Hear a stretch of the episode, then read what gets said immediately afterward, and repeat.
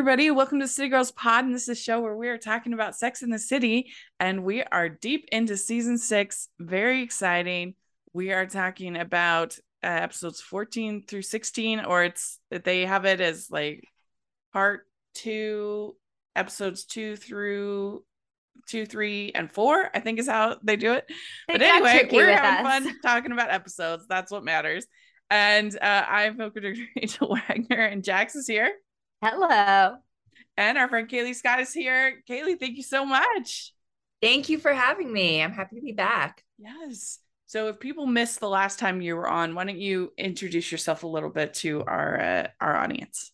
Yes. Um, so my name is Kaylee, and I'm a childhood friend of Jax, um, slash comedy partner, slash writing partner. Platonic um, life partner. platonic life partner. Um, yeah, we've known it. Well, I won't even say it'll make us, I can't even say how long we've known each other because it'll make us sound really old. But um uh, I'm an actor, writer, uh, and producer. yes. Well, we're excited to have you on the show today, and we have three pretty fun episodes, I think, and we give our normal uh, uh, warning, I guess, uh, that this is a mature podcast, mature show. So if that's not your jam, we got tons of other content on Hallmarkies podcast that you can listen to. So let's dive in. Let's talk about it. The first episode is called The Ick Factor. And uh, we have uh, we have Steve and Miranda getting engaged. Very sweet and uh, and their then their uh, ma- their wedding. So they we get the full thing happening, um, but we also have uh, Harry and Charlotte. Uh, they're trying to have a baby, um, and uh, other shenanigans happen with them. And we have Alexander and Carrie uh, going to the opera. Yeah. So uh, overall, what did you think of this episode, Jax? I mean, this is really fun. I think this is also like peak Steve and Miranda, which is almost painful to watch given what happened and, and just like that. But uh, it's a lot of fun. I think we get to see a lot of vulnerability from Charlotte too, which I really love. Something I found confusing that we can talk about more as we dive into it is I I definitely have the ick factor with Alexander. He's not my guy, but I am confused why Carrie all of a sudden is like, I can't deal with with fancy events when it's like she loves doing that stuff. So that's th- I would just want to throw that out there to the group. That's my initial takeaway from th- this episode. Enjoying it though, enjoying the heck out of the season. Yeah, yeah, I kind of felt that too. Uh, but uh, but I did love. We'll talk about it more. But I loved that dress. Is one of the better like fashion moments I think of the show. Uh, but uh, what did you think uh, overall of this episode, Kaylee? Um, I really liked it. Uh, I agree with the. I mean, I agree that there is an ick factor with him. Um, that's just not my. It's not like how I like to be courted, but um, to to your point, Jack, I think maybe it was more like that's all it ever was with him. Like there was no balance. There was no like the opera in a dress one night and like I don't know, sweats and pizza and like bad television the next night. Um, that was my sort of take Mhm. on like all she- grand gestures. like const like that's exhausting. Like it's like he's constantly like putting on a show and you're like, where's the is there like a real person under here? I'm like, am I actually getting to know someone or am I just getting or am I just like being trying to be impressed the whole time? Um but no, I thought the episode was good. I really liked, I thought the Steve and Miranda stuff was super on brand for them as a couple. Um, as someone who's not very into wedding culture, I was like, if only everyone could do that. Like only everyone was like, we're getting hitched in a community garden. Come on in. Um, and uh what else? Oh, Yeah. and then of course, and then there's yeah. Yeah, and then Harry and Harry and Charlotte. Yeah, but uh, the I I did think it was very sweet, and the the wedding kind of reminded me of of like a quarantine wedding, kind of what happened when uh, you'd have these sort of small uh little gatherings uh you know, sometimes just a witness or two, you know, kind of a thing. And I mean, what my my um, sister and brother-in-law, uh, they got married uh, by a justice of peace over in England, um, and uh, it was just them and uh, his, I think, mother and sister. I think, uh, but they uh, recorded it and everything, and they had a cake, and it was very cute. And they'd still, I think, like to have a wedding eventually, but um, they especially needed to for the visa, you know, madness or whatever. Uh, but um, but I think that there were a lot of really cute little weddings like that during uh, the last couple of years. People, yeah, it's nice people... to know that people can do it simply and that we don't have to feed into if that's what you want that's great but you don't have to feel like compelled to feed into the wedding culture if that's not your jam mm-hmm. yeah i mean I, I i understand why she didn't want to wear white uh but i do think that that's kind of a a old tradition of it necessarily symbolizing virginity i feel like that's not really a, much of a thing anymore but if she didn't want to wear white, that's fine. But I didn't love what she ended up with. Wasn't my favorite. The velvet. Um, yeah. It was it because uh, I can't remember and I didn't look it up when it aired. Was it supposed to be autumn? Like it felt like a very yeah. it felt very autumnal. And I know later on there's mention of March being very far away, um, like in a couple mm-hmm. episodes. So yeah, it for like an autumn wedding, I was sort of into it, but um I mean, she obviously didn't like if when you think bride, she did not look like a bride, but then again, it's Miranda, so like mission accomplished, I think. Yeah. Yeah, what'd you think of her dress, Jax? Um yeah, I I thought it was sort of like a non-starter for me. Like I didn't dislike it or like it. Mm-hmm. I thought the whole not wearing white thing ends up being kind of a funny thing for like the line that she gets to say in the dress shop, but then also when Steve's mom gets to be like, I was with child. I shouldn't have been wearing white. And I live for those moments with yeah, Steve's mom. I think she is a loose cannon and I love her. Yeah. Yeah. Uh, so we also have Samantha. She is going to these events with Smith, and uh, that he's named the number number one guy to watch. Uh, and so she's feeling very insecure because that's the interesting thing about Samantha. She puts on a big front, but she's actually like really insecure about a lot of things. Uh, and so she decides that she uh, she wants to get a boob job, and uh, she is uh, you know looking at all of these women and oh I like that one. I don't like that one. That one's too big. That one's too small. And uh, and then she ends up going to the doctor's uh, and uh, she gets her uh, surprise, I guess. Um, what did Jax? What did you think about this with Samantha? First of all, her wanting to get a boob job, her insecurities. What do you think about that?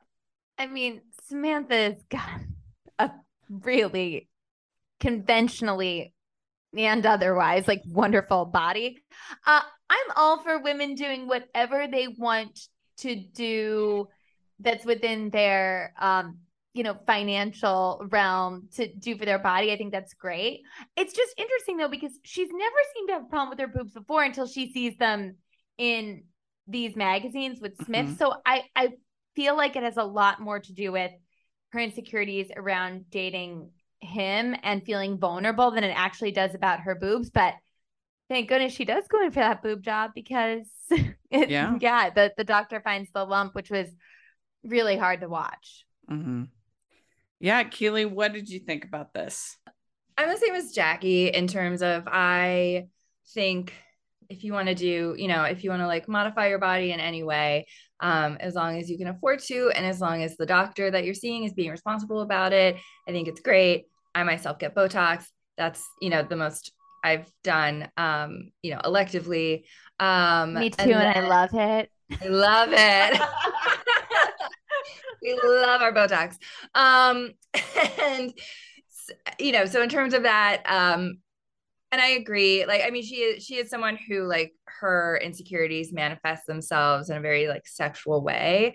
So it did also make sense to me that that you know seeing herself seeing herself with this like younger sort of rising star man would really activate a lot of her insecurities and you know she just happened to zero in on her chest um i did think it was really funny the like interaction with the bartender who was like, you need to see this doctor. Just like the bartender whose breast that she really liked.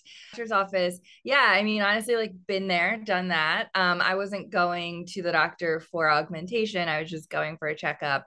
And my doctor felt a lump and also thought, you know, probably just a cyst, but go get it checked out. And also it was not just a cyst, it was cancer. And I feel like um, I mean, Jackie, you could probably attest to this more, but I like surprisingly, I think my reaction was like very similar to Sam's, where I was Oh, when like, I was watching this back, I was like, holy moly, because I haven't watched this since your diagnosis. So uh yeah, I was like, this is almost eerie.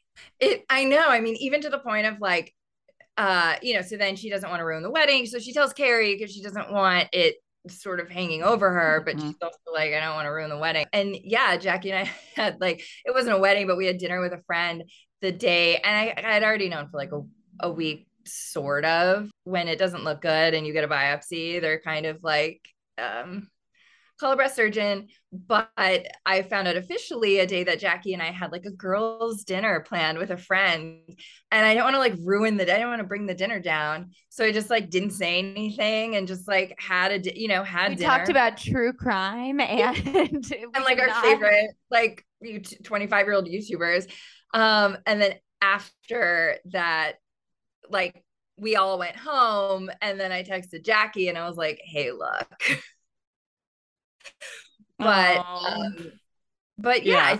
I, I think i think it's uh i think it's funny and i think i don't know i think maybe before this i would have been like i don't know if that's like a super realistic response but then having been through it i was like oh that's Mhm. actually exactly how i responded like with a ton of humor super sort of frank about it yeah. um it turns out it is actually like a pretty um pretty spot on at least Mhm. in terms of what happened to me From award winning author Olivia Matthews comes a new cozy mystery in the small town of Peach Coast, Georgia. Murder Out of Character follows book loving librarian and amateur sleuth Marvey after she finds a handwritten list of locals' names at an event. With time running out and a serial killer on the loose, can she piece the clues together in time? Full of Southernisms, a quirky supporting cast, and a sweet side helping of romance, this mystery is the perfect whodunit for your fall reading list. Publishers Weekly calls Murder Out of Character the prose equivalent of a Hallmark family movie. Available now on Amazon and at Barnes Noble and select bookstores. For more about Murder Out of Character and Olivia's entire Peach Coast Library mystery series, visit www.patriciasargeant.com. That's patriciasargeant.com. This way you're a Samantha. You're mostly Yeah. a Carrie, but how you deal with breast cancer. Yeah. How's samantha And then this, if this is too personal, then you don't have to. But like, how big i- are the? Can you like feel the lump? Do you know that it's there, or is it like? Yeah, I've always wondered about that. How do you even know? uh, my doc so like sam my doctor found it um and it was uh 1.3 centimeters so it was Okay. feel uh also like sam i did not have big breasts so i think maybe in someone with larger breasts and depending on where it is you might not feel it it might be something that's caught in imaging um after the age of 40 but um i am under the age of 40 so Mm, no imaging and no uh, family history. So there was no need, Wow. there was no like imaging done early. And so I always had cystic breasts. So I never actually knew how to tell the difference. Like they always tell you, and I still don't know. I do know women who like found their own. Um, several women who found their own and um, you know, went to the doctor and and from there, you know, there Wow. it unfolded as it so unfolded. you were lucky. I mean, uh, to that you had that uh, appointment. Yeah, it was just like I make my rounds in like March, April every year, just to all my doctors, just to, you know, Yeah. dermatologist, like PCP, gynecologist, all of that. Um, so it was my PCP who, you know, felt Wow. it and said like probably a cyst, but you know, let's get an image. Let's, let's make sure we know what it is. And so like Sam, it, it was all, it was stage one. And like Sam, I did um, adjuvant chemotherapy as well. So how are you, how are you currently feeling? What's your current uh, status, I guess? Um, I'm good. I, uh, Sam and I chose different surgeries. So a uh, slightly different path there, but I did four rounds and I finished last week uh, as of filming this. So wow. Yeah, so I'm feeling good. That's amazing. Well, we'll definitely keep you in our prayers and hope that you continue to recover. Thank uh, you. But uh, but yeah, I mean, uh, it's an interesting thing for Samantha because it's the first time the show has really given her something real vulnerable to deal with. I mean, I feel like the other ladies have all had something, um, you know, sort of, tra- you know, traumatic to kind of deal with, and I feel like this is her first one, really meaty, you know, from her. Yeah, and we sort of see her figure out how to rely on people because that's not really her mo. Like letting Smith in. I mean, like the girls, yes. I think it was more interesting um, or not more interesting, but I found it interesting to watch her actually let him in and like let mm-hmm. him be part of it and let him help her. Whereas like the the girls, it was kind of a given that um, they were gonna, you know, they were gonna be a part of this with her. Mm-hmm. Um, but yeah, she is someone who you know is sort of a serial dater, non-committal person um, for her to be in a relationship and have something very big happen um, was super interesting for her character. Yeah. Yeah. Uh, so we have uh, Alexander writing Carrie a song, and he loves poetry. Uh, he he loves uh, kind of doting on her in that way, and she's struggling with it. And uh, Carrie says, "Have have New York women settled for a sugar free lifestyle? Have we become romance intolerant?" Um, mm. and you know, it's interesting because we talk about the love languages, and obviously Alexander and Carrie have very different love languages. Uh, and in a relationship, how do you make that work when you your energies are so different and you express yourself so different? What do you think, Jax? I mean, I thought what Kaylee said earlier really nailed it, at least for me, the way I look at Alexander and like sort of this archetype of it's usually a man that courts in this way. Um, are you real? Is there a real person there? Or do you just like to do these things almost for your own ego? And I think everyone defines romance differently. And I think me probably maybe when I was like 19 or 20 and I was like, I just want a boy who will like play me the guitar. And I, I was just so different then. Like that's what I thought romance was. And I'm like, oh, it's pretty much like just like this wouldn't this wouldn't work on me. mm-hmm. Mm-hmm. Yeah. I mean, yeah. Would it work on you, Rachel? Um, She's know, like, I, yeah, what? What? I can be a little bit of a cornball. Um, I, I think it's that there's a little bit of um, what are they uh, uh in um uh in um how I Met Your Mother, they call the Dobler versus Dahmer. That if it's somebody that you really like that's doing the gesture, then it's really then it's romantic. But if it's somebody that you're not that into, then it's creepy mm-hmm. and weird. Yeah. So there's some of that, but it, but there does become a point. I mean, and they haven't been dating that long, so maybe that's part of it. Um, is that he's still in that kind of like I don't know, butterfly sort of stage. And then it gets kind of more grounded later on. But um, I can be kind of cheesy. I don't know. It depends. I like. I mean, uh, you know what? You, you know that. No, okay, uh, something would, that I do want to throw out there. I don't think he's that considerate of her, other than these grand gestures. Yeah. So I think that's probably what gets under my yeah. skin a little bit. Because Rachel, I think if someone was courting you in this way, they would also need to be like a good person. Yeah. I mean, I would love going to the opera in a pretty dress. That is definitely my jam. And you're right. Why is Carrie that a problem for Carrie? Uh, she seems like she would love that. But I do love the fact that Harry's like, he thinks he's romantic. I'm actually romantic. and the true romance is going to the Tastee Freez, even if you don't like it. Your girl. It, it is. It is. Yeah. And I think that's what Carrie is sort of missing. And I think also, you know, he's trying to impress her with all of these things, but it is how do you impress someone who already has like he's trying to impress someone who has access to this stuff and so i think maybe that's part of it too mm-hmm. where she's like okay i could take myself to this and like this is fine and fun but she shows up at his apartment in jeans i think so like i think with relationships she does want that sort of comfort and like the low key element this is someone who tried to domesticate big like she you know yeah. and this is Aiden for a really long time. I think I think there's that too. And sort of like as someone who lives in New York, who lives like very close to Lincoln Center, I would be like, okay, okay, like, oh gosh, I have to act like super impressed by this, but I can just go to the opera. It's right there. And I would just want some, at least like some, first of all, I wouldn't want them to be like, you're welcome. Like, I'm taking you to the opera. You're welcome. Because I'd be like, I could take myself. And then the other part of it is I would at least be like, okay, that's fine. Like, great, let's go to the opera, let's do it. But like maybe the next night we can go to a dive bar. Um and and just talk. Mm-hmm. So yeah. Yeah. I mean, one of my favorite scenes in any movie ever is in Moonstruck when uh, Nicolas Cage takes Cher to the opera.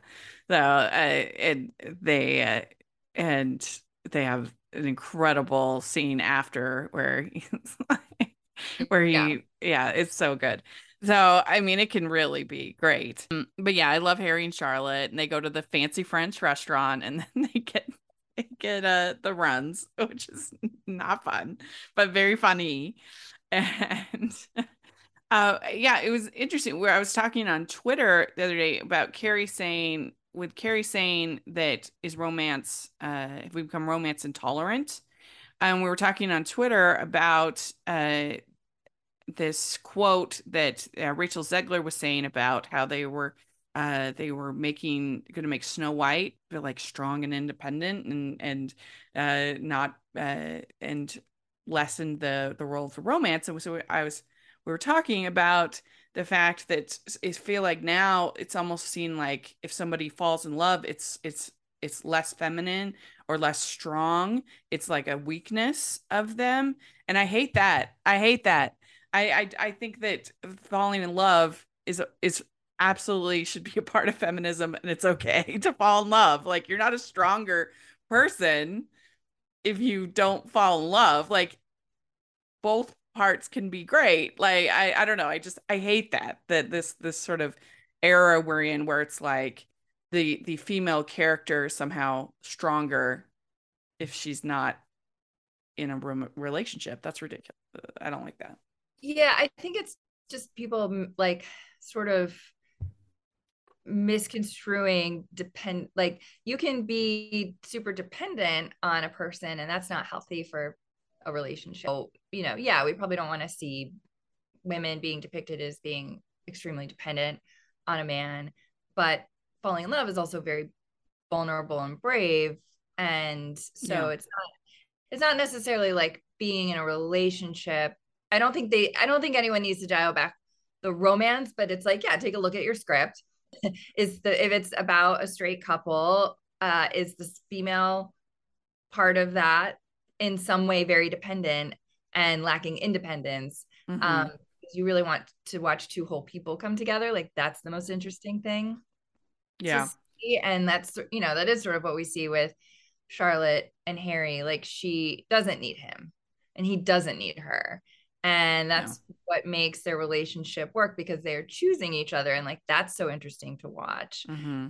and just the juxtaposition of like their romantic evenings like what Carrie really wants is like she doesn't want food poisoning, but lying in bed, being like sweaty and disgusting and sick with someone else actually brings you so close mm-hmm. to that mm-hmm. person. Whereas like the opera is fun, but that's not going to bond you like that terrible night that Charlotte and Harry have, because like that is what bonds you. You get through that, like seeing each other your worst, like like you hope you have a second bathroom to go to. I, um, I was just gonna say, as a New Yorker with only one bathroom and will only ever have one bathroom, I think we were all a little envious of when when she noted that they had another one, even if she couldn't make it there. Right.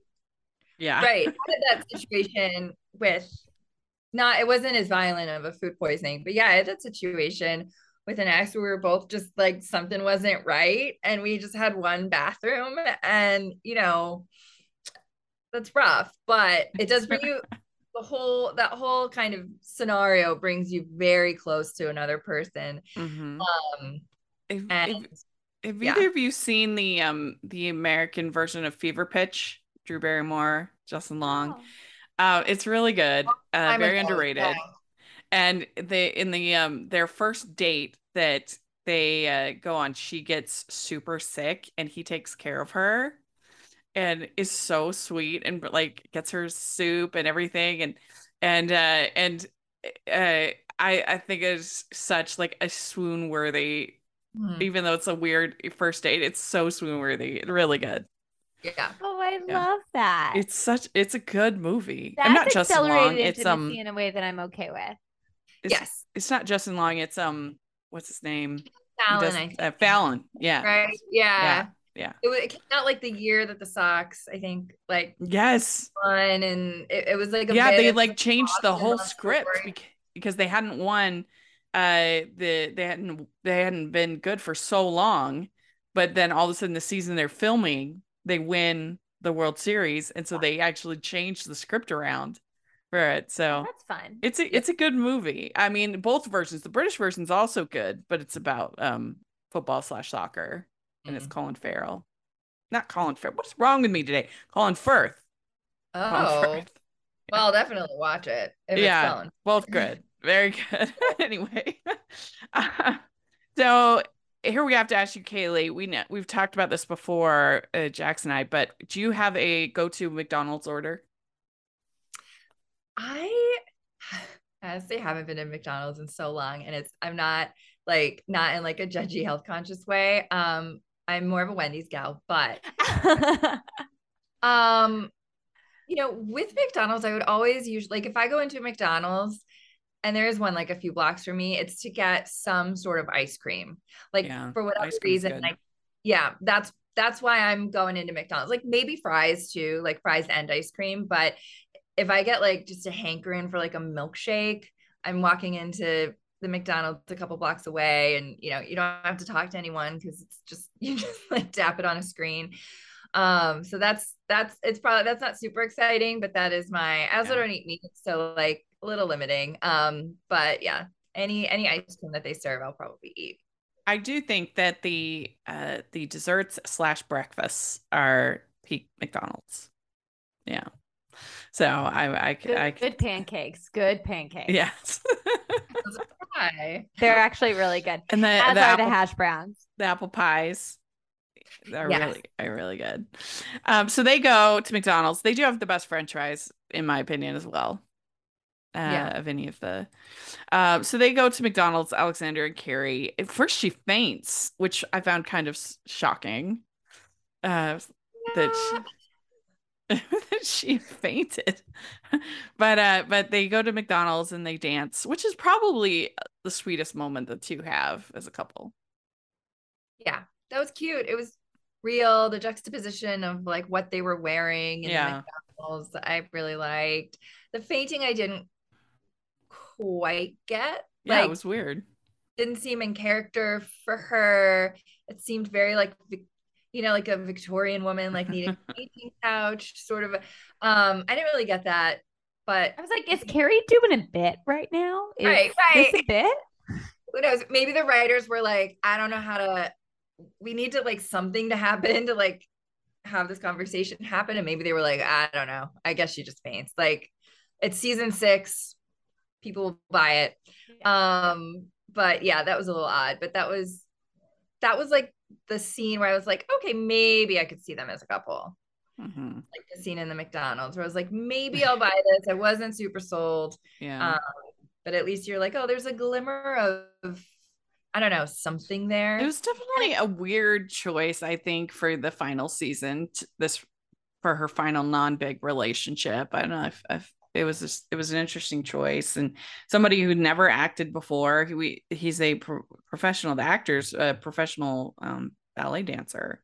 Yeah. Um, so not even a trained actor. So I don't know. It was a. I, I would be interested to know kind of how that all happened. Uh, Hopefully, but my guess is um, Sarah Jessica Parker loves the ballet, is very involved in the New York City. oh, It was probably like Mikhail Baryshnikov. And I love Mikhail Baryshnikov, and I was also a dancer. So I was like thrilled that he was on there. I just wished that they had done him better mm, like- yeah, as a character. Obviously, she's not going to end up with him. We know that. Um, but I just wish that I had liked Alexander more because I do love Mikhail Baryshnikov. And I was like, what a like what a weird melding of worlds.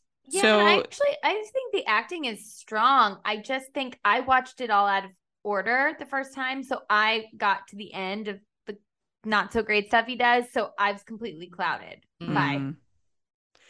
Well, so then Samantha tells Carrie that she has cancer and that she's not doesn't want to talk about it at the wedding. Uh, but then Miranda insists, and uh, so she does, and she says we were all ourselves that day, just the way Miranda wanted it. So that was that was very sweet, and uh, and the wedding was very sweet and tough if you watched it just like that because they they were very frustrating on that show. But uh hopefully they they redeem themselves redeem steve. Yeah.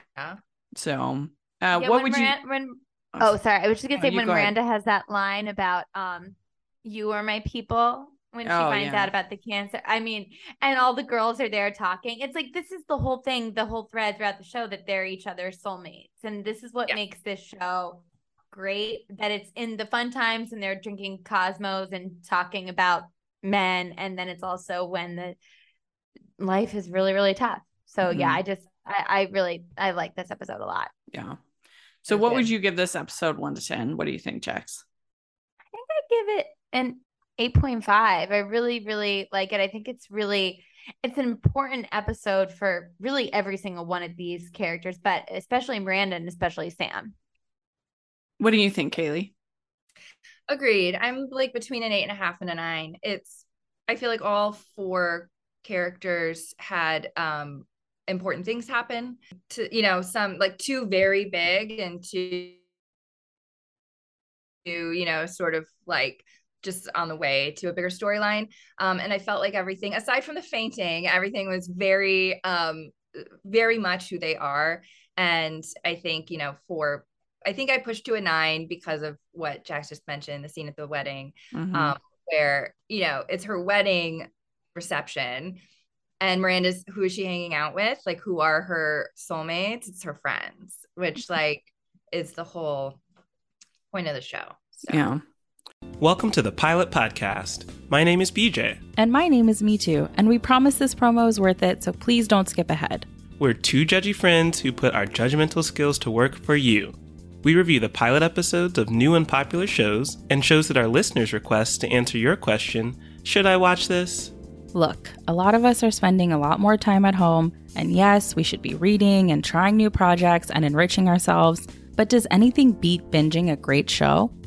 Let us take the guesswork out of deciding what your next show will be. Tune in to The Pilot Podcast at thepilotpodcast.com. Well, next episode, I agree with you guys. So the next episode is Catch 38, it's called. And in this episode, you have Alexander and uh, Carrie watching Brady, and you have Miranda suffering through uh, a honeymoon. Uh, and uh, it's Samantha um, trying to get into a particular doctor uh, a female doctor that she wants, and uh, her meeting a nun there at the um at the doctor's, and uh, and her finally telling Smith about her cancer, and uh, so yeah, lots going on in this episode. Um, she finds out Smith finds out that uh, she is going to have a lumpectomy and then a round of chemo. And uh so yeah. What do you think overall about this episode jax?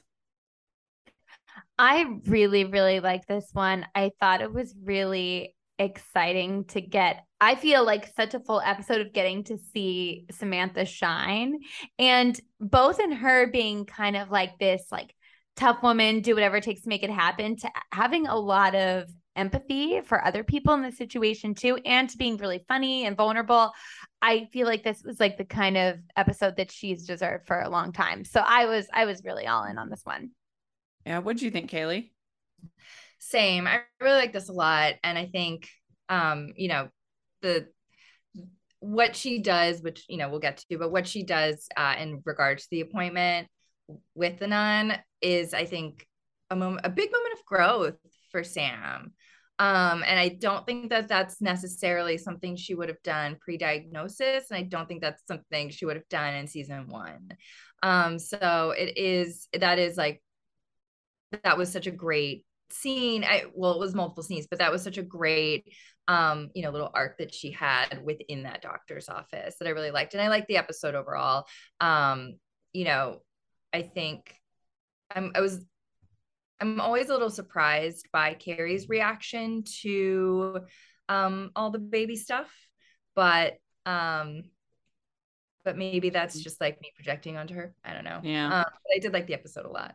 So Samantha gets really upset with her doctor, who uh, tells her that uh, that women who haven't had children are more likely to get breast cancer, and uh, he's not wrong. I, I found a study by the National Institute of Health, the National Cancer Institute, uh, that there is a relationship between or a risk factor um, that uh, just says studies have shown that a woman's risk of developing breast cancer is related to exposure to hormones that are produced by her ovaries reproductive factors that increase the duration and or levels of exposure to ovarian hormones which stimulate cell growth have been associated with an increase in breast cancer risk.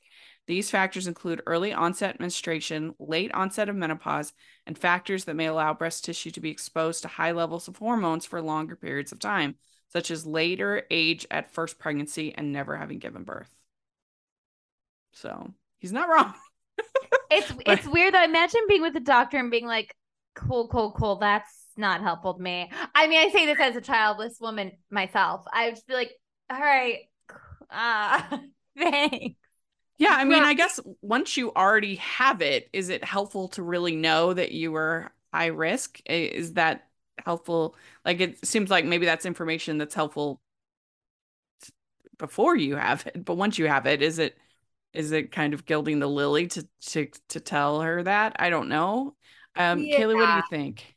I mean, I think, well, first of all, I don't think anybody's reason for having children should be to prevent breast cancer. I think there's, yes, like, I don't think that that is a good move to make. I think if you um, yes. are high risk, there's many other mitigation fact, you know, there, there's a lot of reasons to have kids. That's not one of them. Um, that's so, true.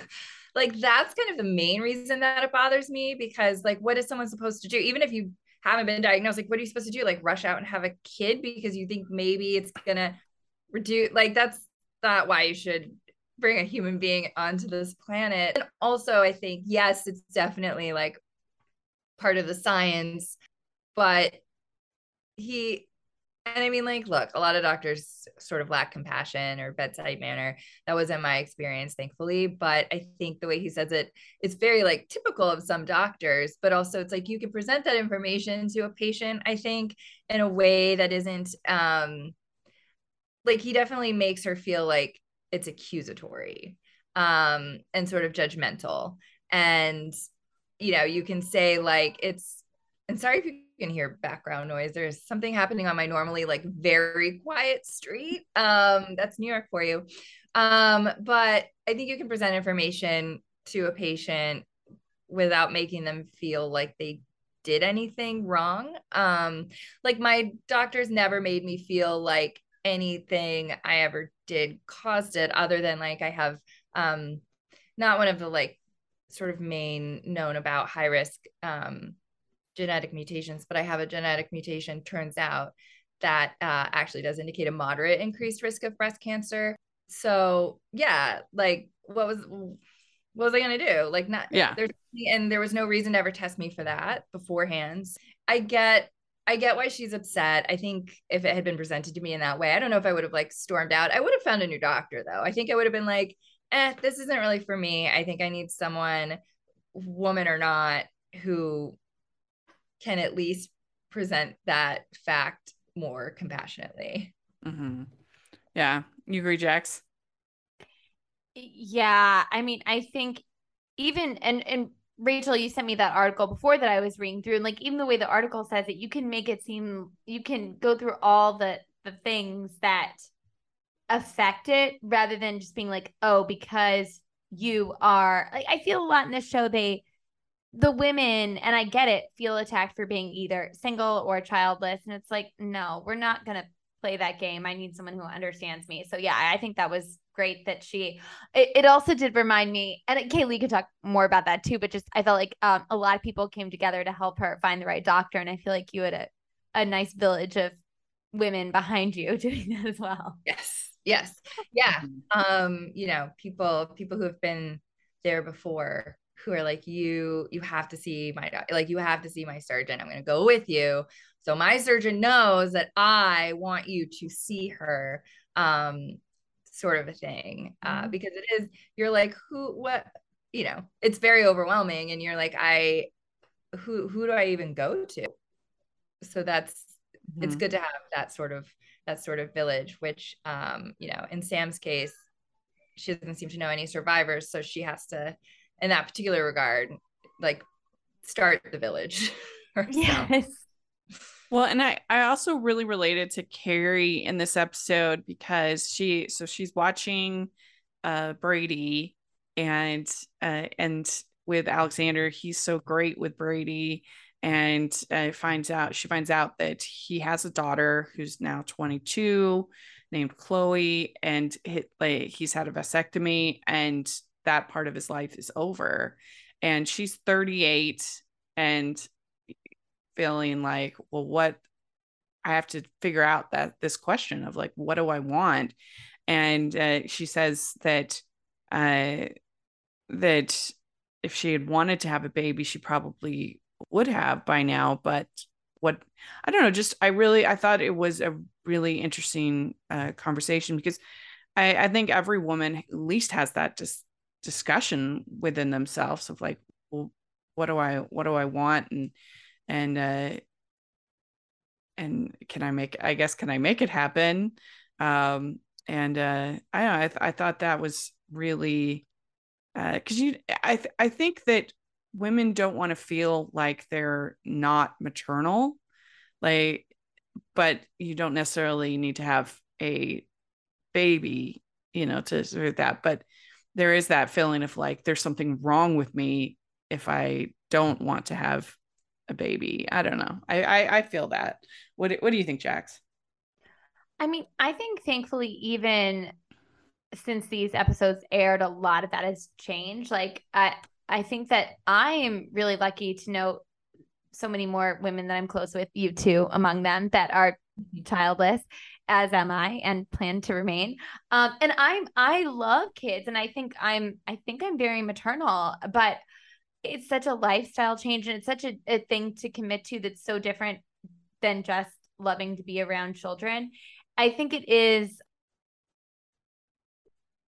I will say the information of him having a child would have thrown me. I would have happily dated someone with a kid. I think I actually would have really enjoyed that. Like I I have no problems with that. I think it's suspect that at this point you haven't mentioned that you have a child. And that hit me in a way. And the vasectomy, too, while that's not necessarily pertinent information right now, I just, yeah, I don't know. It's just kind of like, what are you hiding, boy? What's going on? Mm-hmm. Mm-hmm. Yeah. Yeah.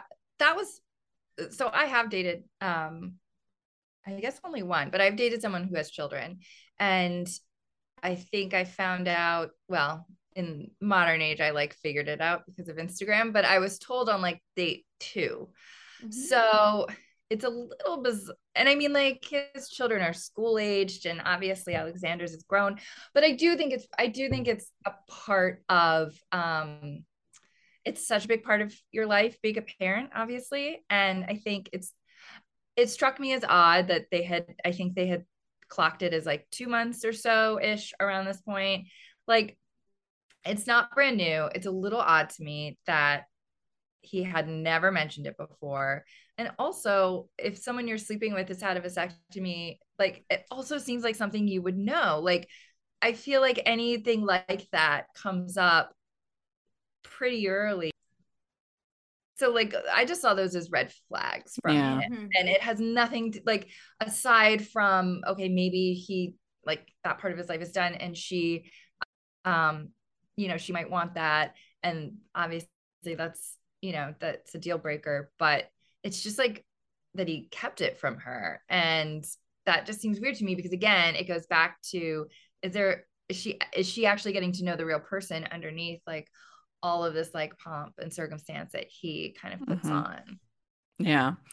I, I did like her journal entry when she says that how do we separate the what we should do from what we what we do and uh, the that that can be a lot of pressure the sort of the shoulds of Mhm. things and I one of my one of my I guess when I was in my 20s one of my like spiritual struggles I guess you'd say was that especially in my in my faith there is definitely a an expected kind of role for women a lot of times um to be sort of maternal and uh to have you know to have children. And I mean that's just kind of expected. And uh, because my mom had uh babies uh when I was in high school I had two I had one when I was a freshman and one when I was a uh, just starting college actually um I didn't really have like the sort of perfect view of being a mother that a lot of other Mormon girls had my age. Um, and with uh, a was- realistic view. You got yeah, I was like, that's really yeah. hard. I don't want to do that.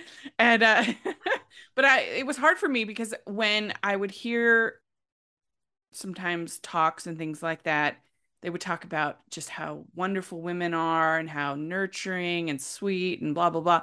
And I would just be like, that's not who I am at all. And I and this is not very nice, but I would call it the ooey gooey women. Uh, and uh, and it just didn't feel like me. I didn't feel like I was an ooey gooey woman. And and it was hard uh but i finally kind of came to the realization or the uh, revelation whatever you want to call it um that god loved me for me and he made me the way that i am and that uh he was going to use me however i needed to be used and i didn't need to be like those other women and i shouldn't have judged them. But it was it, it was something that was was hard for me growing up. And so i relate to what carrie is kind of feeling about. Like there's i think there's still this expectation of of uh that even if you don't have children i do think there's still this expectation of this is the way that you should feel about children and this is the way that women should be if that makes sense uh that they should be ooey and gooey and some of us just aren't ooey and gooey. Mm-mm. I love watching Miranda be not ooey gooey, but being a mom. Like that's kind of fun too. hmm yeah. Yeah. Exactly. Yeah. Um and speaking of not ooey gooey so miranda is not on this honeymoon. She is not ooey gooey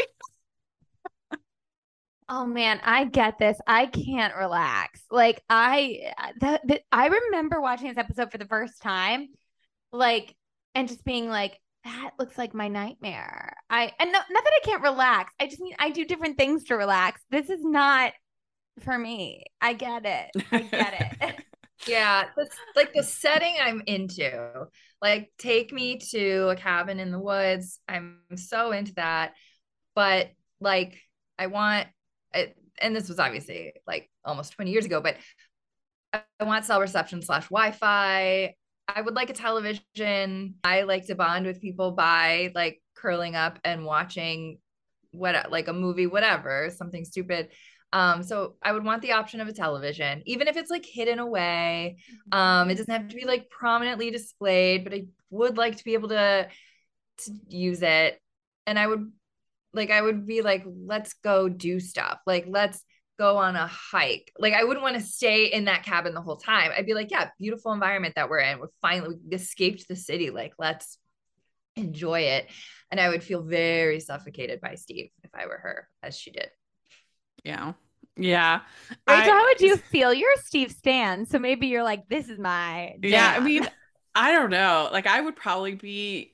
I, the hardest part would be not having my phone because I am I am full on out addicted to my my phone. I, I I was I went to a um sleep therapist a while back and uh she, she said to me she said uh, how about you go this whole weekend without looking at your phone and I my immediate reaction was like I I I had like a physical reaction and I was kind of shocked that I had that reaction and she's like, "Whoa, okay, how about we go this afternoon?" I'm like, "Okay, I can do that." Sure. Yeah, at least like work up to it. Yeah. Like, like I could go a whole weekend. Are you crazy?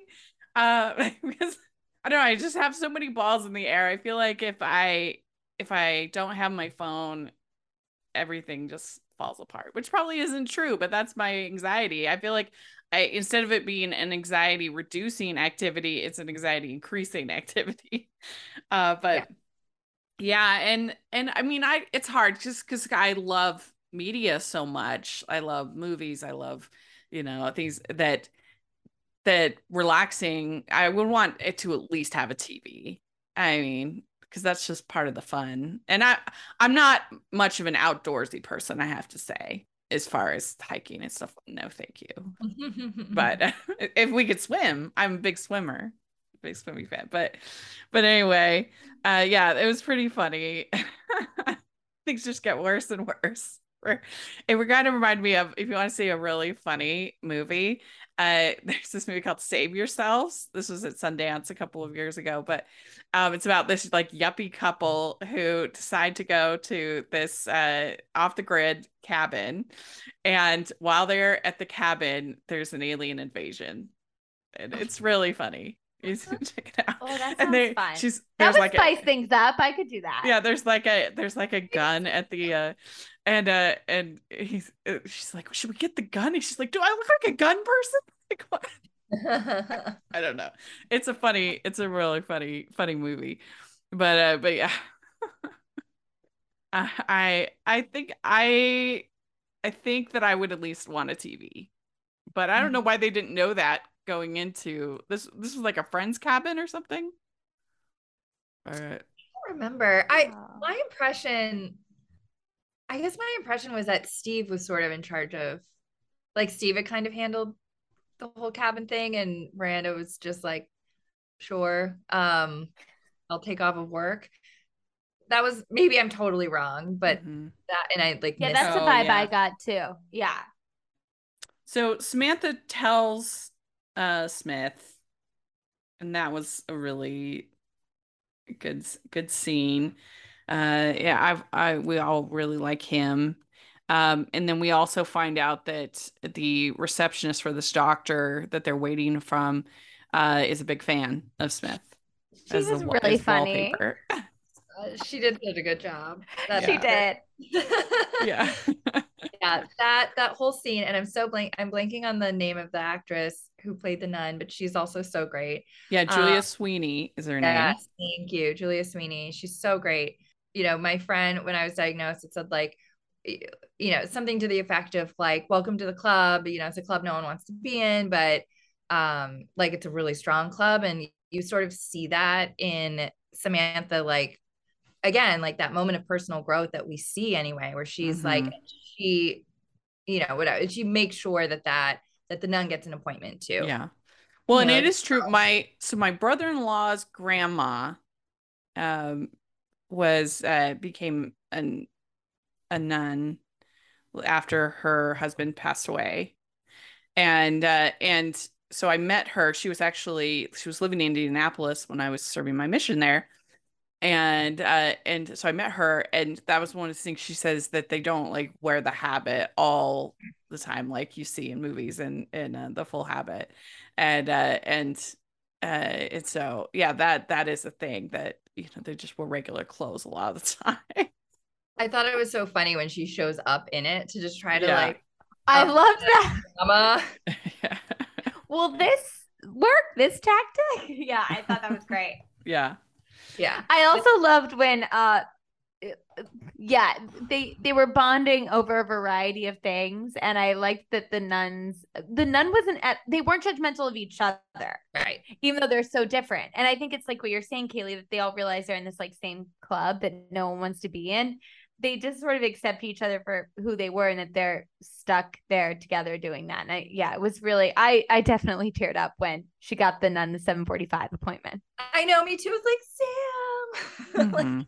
Mhm. um, you know, she did it after she got her own, but it's like she wasn't just gonna leave another person in the same situation, like hanging out to dry. yeah. And what I appreciate about it too is I think for Sam, it was not, and this was very on character, like, and they didn't make it some sort of weird thing where like she had any sort of connection to this woman being a nun. Like she wasn't helping her because she was nun.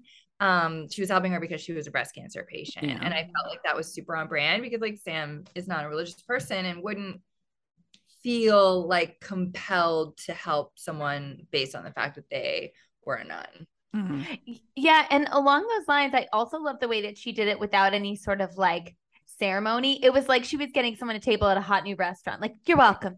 yeah, I thought that was also very on brand for Sam. They didn't they didn't make it this like really um meaningful moment and because they didn't, that's why I was crying. Mhm. Exactly, Mhm. because you know, it, then the nun it says is you know it says thanks or whatever, and and then it just moves on. Like it's not like she's sitting there sobbing like oh, I'll never repay you. Like yes, yes. Mhm. It Like, was just thank a God, sweet and little Sam's like, moment. thank my boyfriend. Yeah. um one last thing so carrie uh is wearing this knit hat uh when she's talking with alexander um what do we think of that do you think it's cute pink floppy kind of knit hat For the time, yes. like if you had asked 2004, three or four, me, I would have been like, cute. Now I'm less into it. jax do you like it Um, okay, yes, but in the way that it's like I feel like half the time Carrie's in a full-on costume.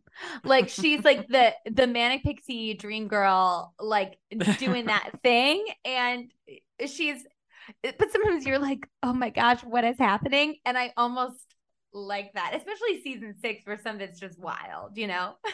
Yeah. Yeah. All right. Well, next episode that we're talking about is called Out of the Frying Pan. And uh, this is uh, where we have uh, Charlotte and uh, Harry. Uh, they tried IVF twice and find out none of her eggs are viable. Uh, and and then we have Steve and Miranda start looking for an apartment in Brooklyn. and then we also have Carrie getting frustrated with Alexander um, about their different ways of dealing with uh, this cancer in their friends' lives and their their different communication styles. That's for sure. Um, and then we have Samantha looking for a wig for an event with um, Smith. Uh, so pretty fun episode. Uh, what did you think overall, uh, Kaylee? Um, I really like this one a lot. Ho, ho, ho. We'd like to take a second and thank our sponsor for this episode of the podcast. It's the Hallmarkies Patreon. Do you love Hallmarkies podcast, especially at Christmas? Do you enjoy the holiday previews, recaps, interviews, and bonus episodes? If the answer is yes, please consider supporting the Hallmarkies Patreon. We need your help to do what we do both during the Christmas season and all year round. But not only do you help a podcast led by strong, independent women by becoming a Patreon, you get to become a part of the Hallmarkies family. Starting at only $2 a month as a patron, you will have access to our Facebook Patreon group where we talk about the movies, shows, and more all year. We also have many monthly patron watch alongs with guests like Lacey Chabert, Natalie Hall, Paul Campbell, Marilu Henner, and more, giving their behind the scenes details of their films. As a patron, you also have the chance to provide input into the podcast and even join us at different tiers. So this Christmas season, spread some cheer to the Hallmarkies Patreon and become a member today. You won't regret it. Go to patreon.com slash hallmarkies to learn more. That's patreon.com slash hallmarkies. There was a lot of fun moments with Charlotte and the dog and that whole journey. And I kind of forgot that that's how she acquired um, her dog. uh, um, and I'm I'm like I'm not a fan of Carrie and Alexander. Um, I do. This made me. This is the episode where you're like, okay, I feel like he's maybe not a bad person, but they're very much not right for each other mm-hmm. based on like the communication barrier because he wasn't trying to be an asshole. Um, but the way it was coming across, uh, you know, was not great. Um, and then Sam's whole journey, uh, I think is so funny. Um, mm-hmm. I mean, the poor man in the wig shop, but but um, yeah. So do great. you have did you have popsicles at your chemo? I didn't have popsicles. Um, and it's interesting. Chemo you know, lounge. yeah. Uh, luckily, my breast center has had like individual rooms, so you were like chilling. That's good. Um, there was a TV. I did not have popsicles, but they did have food and like applesauce and stuff. And I brought a lot of my own snacks. Um, but you know, it's interesting going through something like this in a pandemic because it is a very different oh, experience. Yeah um, where you couldn't just like have people come in. You could have like one person who was fully vaccinated um, accompany you to the first one, and then that was it, unless you were someone who needed, who had like, um, you know, full time assistance or um, like a like a home health aide or something and needed the home health aide and like that person could come. So yeah i didn't like get to have my girls come and happy like, hour. Like it was like a popsicle happy hour. Yeah no one but also like you don't they do, you know, you get pre meds. Like I got Benadryl, so it's not like like by the end of it, I was sort of perked back up. But there's like a lot of time that you're just sitting there, like my hands and feet were on ice to prevent neuropathy, and I was sort of happy to just be alone and be left alone and have a TV on that I wasn't really watching because the mm-hmm. Benadryl had me so sleepy. Um, yeah. So yeah, different experience there. Not saying I think scams does happen less likely in a pandemic. yeah, that makes sense. So, what was it like for you going wig shopping? Um, so I'm so into wigs. I uh, certainly I want my hair to grow back, but um, and and I cold capped, which is a method to try to preserve it, and it did preserve some, but not in a way that, like, if I if I walked up on the street with my hair as it is, people would be like, something's going on there. Which, you know, Sam points out, like, I don't want to look sick on like I don't want to like walk around looking like a sick person.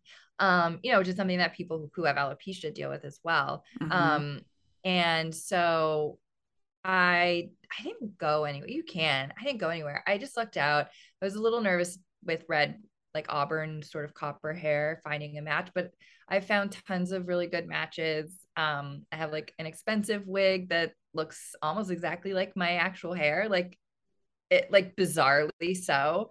Um, I think, and then I have other wigs that are a color match, but you know, different styles. So I've had a lot of fun with it. I went with um trying to make it look as much like my actual hair as possible. Um, but I do have a pink wig, like Salmon's, you know, ultimately ends up wearing at one point. Mm-hmm. Um, and I feel like now because uh, fashion colors, this is what they, I guess, call it, that they are uh, they're so common now that it wouldn't even like people wouldn't even like think give it a second thought if if you had pink hair on the red carpet.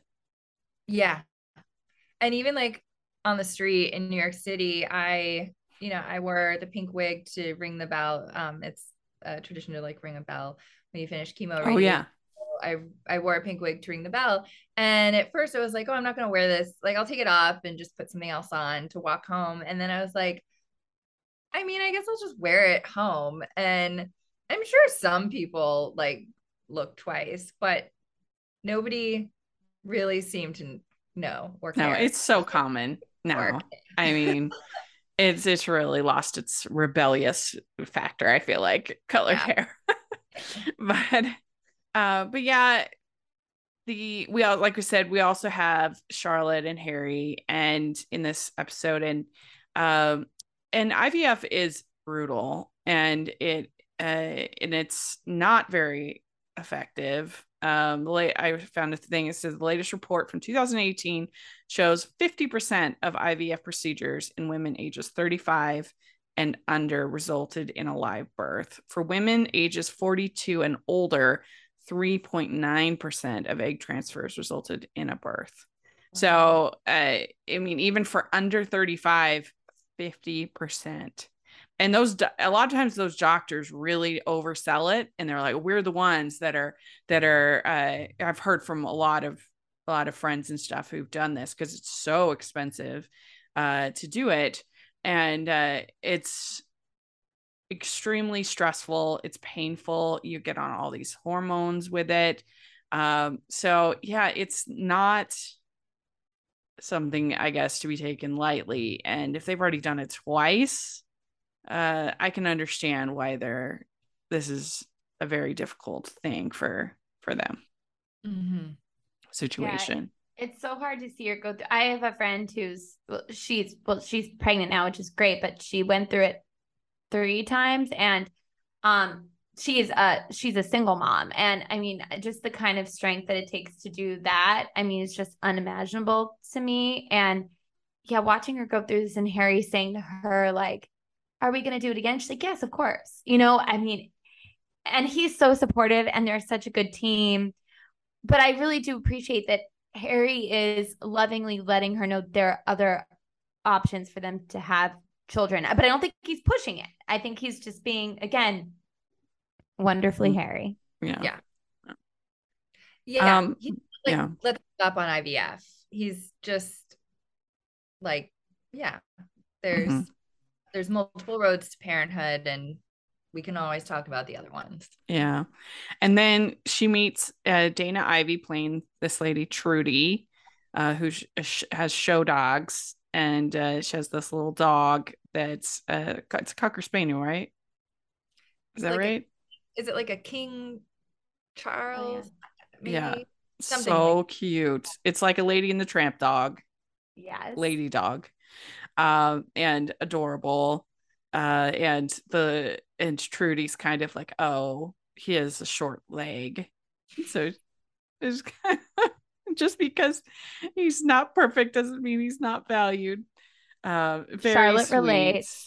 very sweet uh and and trudy ends up sending her a puppy and uh, which was just so cute and uh, they decide to name uh, elizabeth taylor which is so funny and uh, adorable um yeah. the part that. that. made me like squirm is both times there that when alexander kills the mouse at the beginning with the, i don't think you really could do that i think the mouse would squirm away before you could Yeah. squish it with a frying pan like that but then when that like a big mouse is in her bed oh my gosh i would die I had that happen once that the mouse was on my bed. and I I mean, it's weird though. Like I thought I would have flipped out more, but in the moment there's not a ton that you could do. It wasn't by my face, but it was I was in bed, I was alone in bed, and it was at like the foot of the bed. And I just remember like getting up and like standing on the bed and, and like just kind of flouncing it off and then like leaving the house and just hoping that it would work itself out. Right. Like I don't honestly, I don't even know what happened because I didn't kill it, and I was living with roommates at the time, but I don't think anyone did anything about it. But yeah, it the the killing it with a frying pan was hard stomach, and also Carrie, I think, was a little bit like that felt a little barbaric to her. I'm not saying that you can just let rodents overrun your home, but the way it was done, I think it scared her a little bit because it scared me. Mhm. Yeah, I'm also a fan of catch and release. Like I that's what I would that's what I do. Um when the problem arises, I have no problem like catching a cute little mouse, taking it outside, releasing it somewhere with greens and like hoping it stays there. Um yeah, I found that like I just hated it. Um because I I will catch and release. Um I and it was so violent and like unnecessarily violent. Um I've never had a mouse in my bed. I had a cockroach in my bed. Oh. Oh, that's worse, I think. Oh, that's bad too. Mice, mice are cute, and some people have mice as pets. Yeah. And I don't know anyone who has a cockroach as a pet. No. I just like pulled back my bed, and it was in Even there. the maybe sound of cockroach, like, oh, the worst. it was bad. Um, but even that I didn't like. Well, first of all, like, what am I? I'm not gonna smash it in my bed. It was very. It was like late. I was trying to go to bed. My roommate and I. This was in college. We just like like covered her arm in like bags and paper towel and she grabbed it and then we like ran down the hall and pulled down the trash chute and like sent the whole like the bags the paper towel and the roach down the trash chute so like it's not like i was like put it on the floor and stomp it i was like let's just move it somewhere else Move it. It'll survive. They survive anything. and it's a Ugh. roach like i wouldn't have thrown a mouse down a trash chute like that's sad to me i would have taken it outside but i'm like a roach will survive it if it's alive it'll survive it it'll be in the trash where it loves and thrives Honestly, Um, you're providing a community service to that I- cockroach. I I'm not as nice as you. I I have mouse traps and I use them and I take them the with the, the I've only had it happen twice. One time was there was a mouse underneath my bed, which freaked me out, and uh, it got caught in the mouse trap. And and then the other time was in my kitchen area, and uh and it got on a glue trap. Oh, Oh, it was so gross. Those are awful too, because it's like other traps at least just take them out, whereas like the glue traps they suffer and they make no, you know, and they're like screaming. I can't. It was so gross. It was so gross. So yeah, it it is not oh, it is awful. It is awful. Uh they're just so gross. Uh but anyway, and so the, I mean, it's an interesting conversation I think that Alexander and Carrie have. And when he says, I I just didn't want you to be surprised um by it. Uh and you know, I I feel like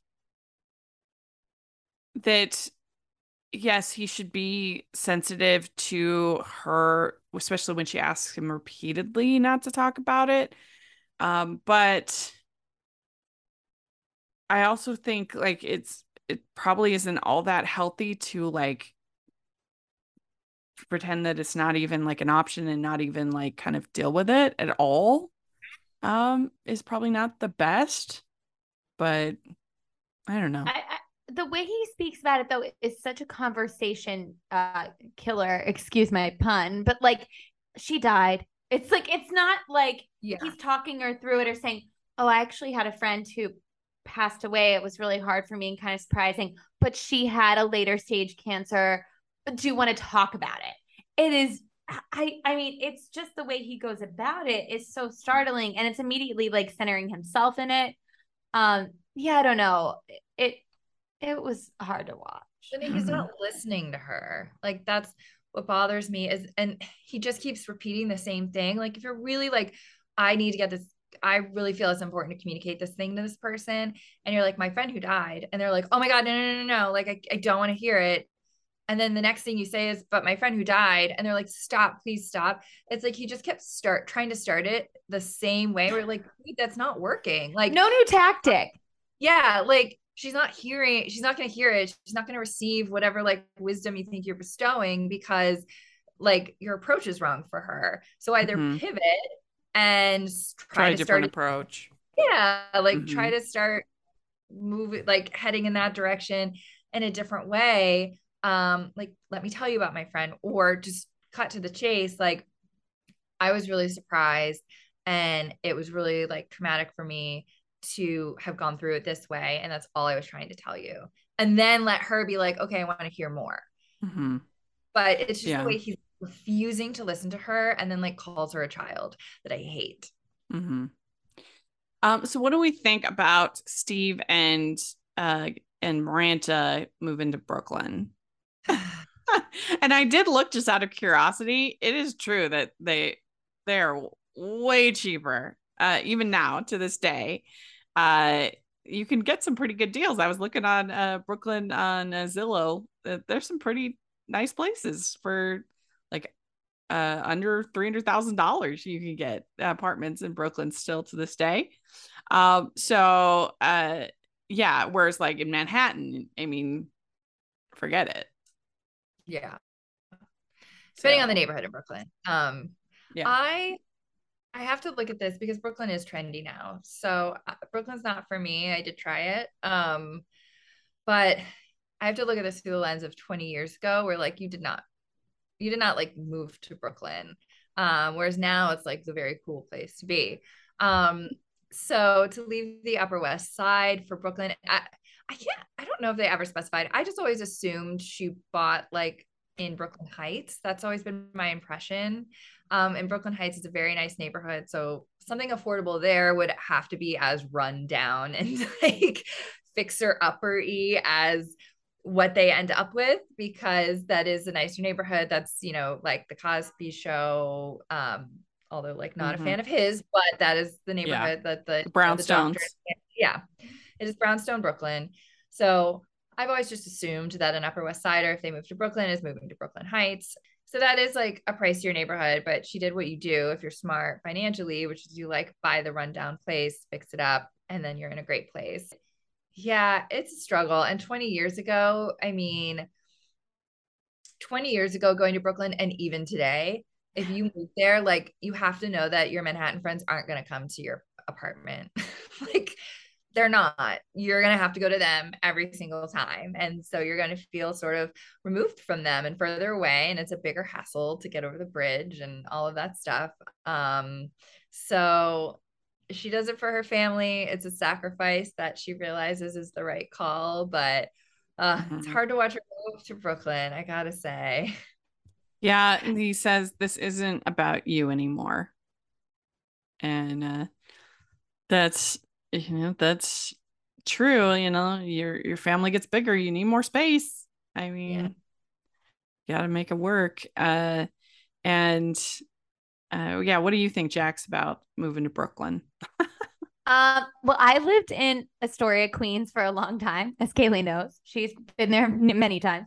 Uh, I lived in Brooklyn very, very briefly. Uh, I I love the Manhattan love in this show though. Like I love living in Manhattan. I but it is it is funny too how they have no mercy for her in the most adorable, hilarious way. Like she's ordering Manhattans and Carrie's like, well, Manhattan's so great. And I think it also is funny too. I think it was in this episode which also reminded me of you, Kaylee, because I don't think you actually did this, but you joked about doing this when Samantha's like, I can't, I have cancer.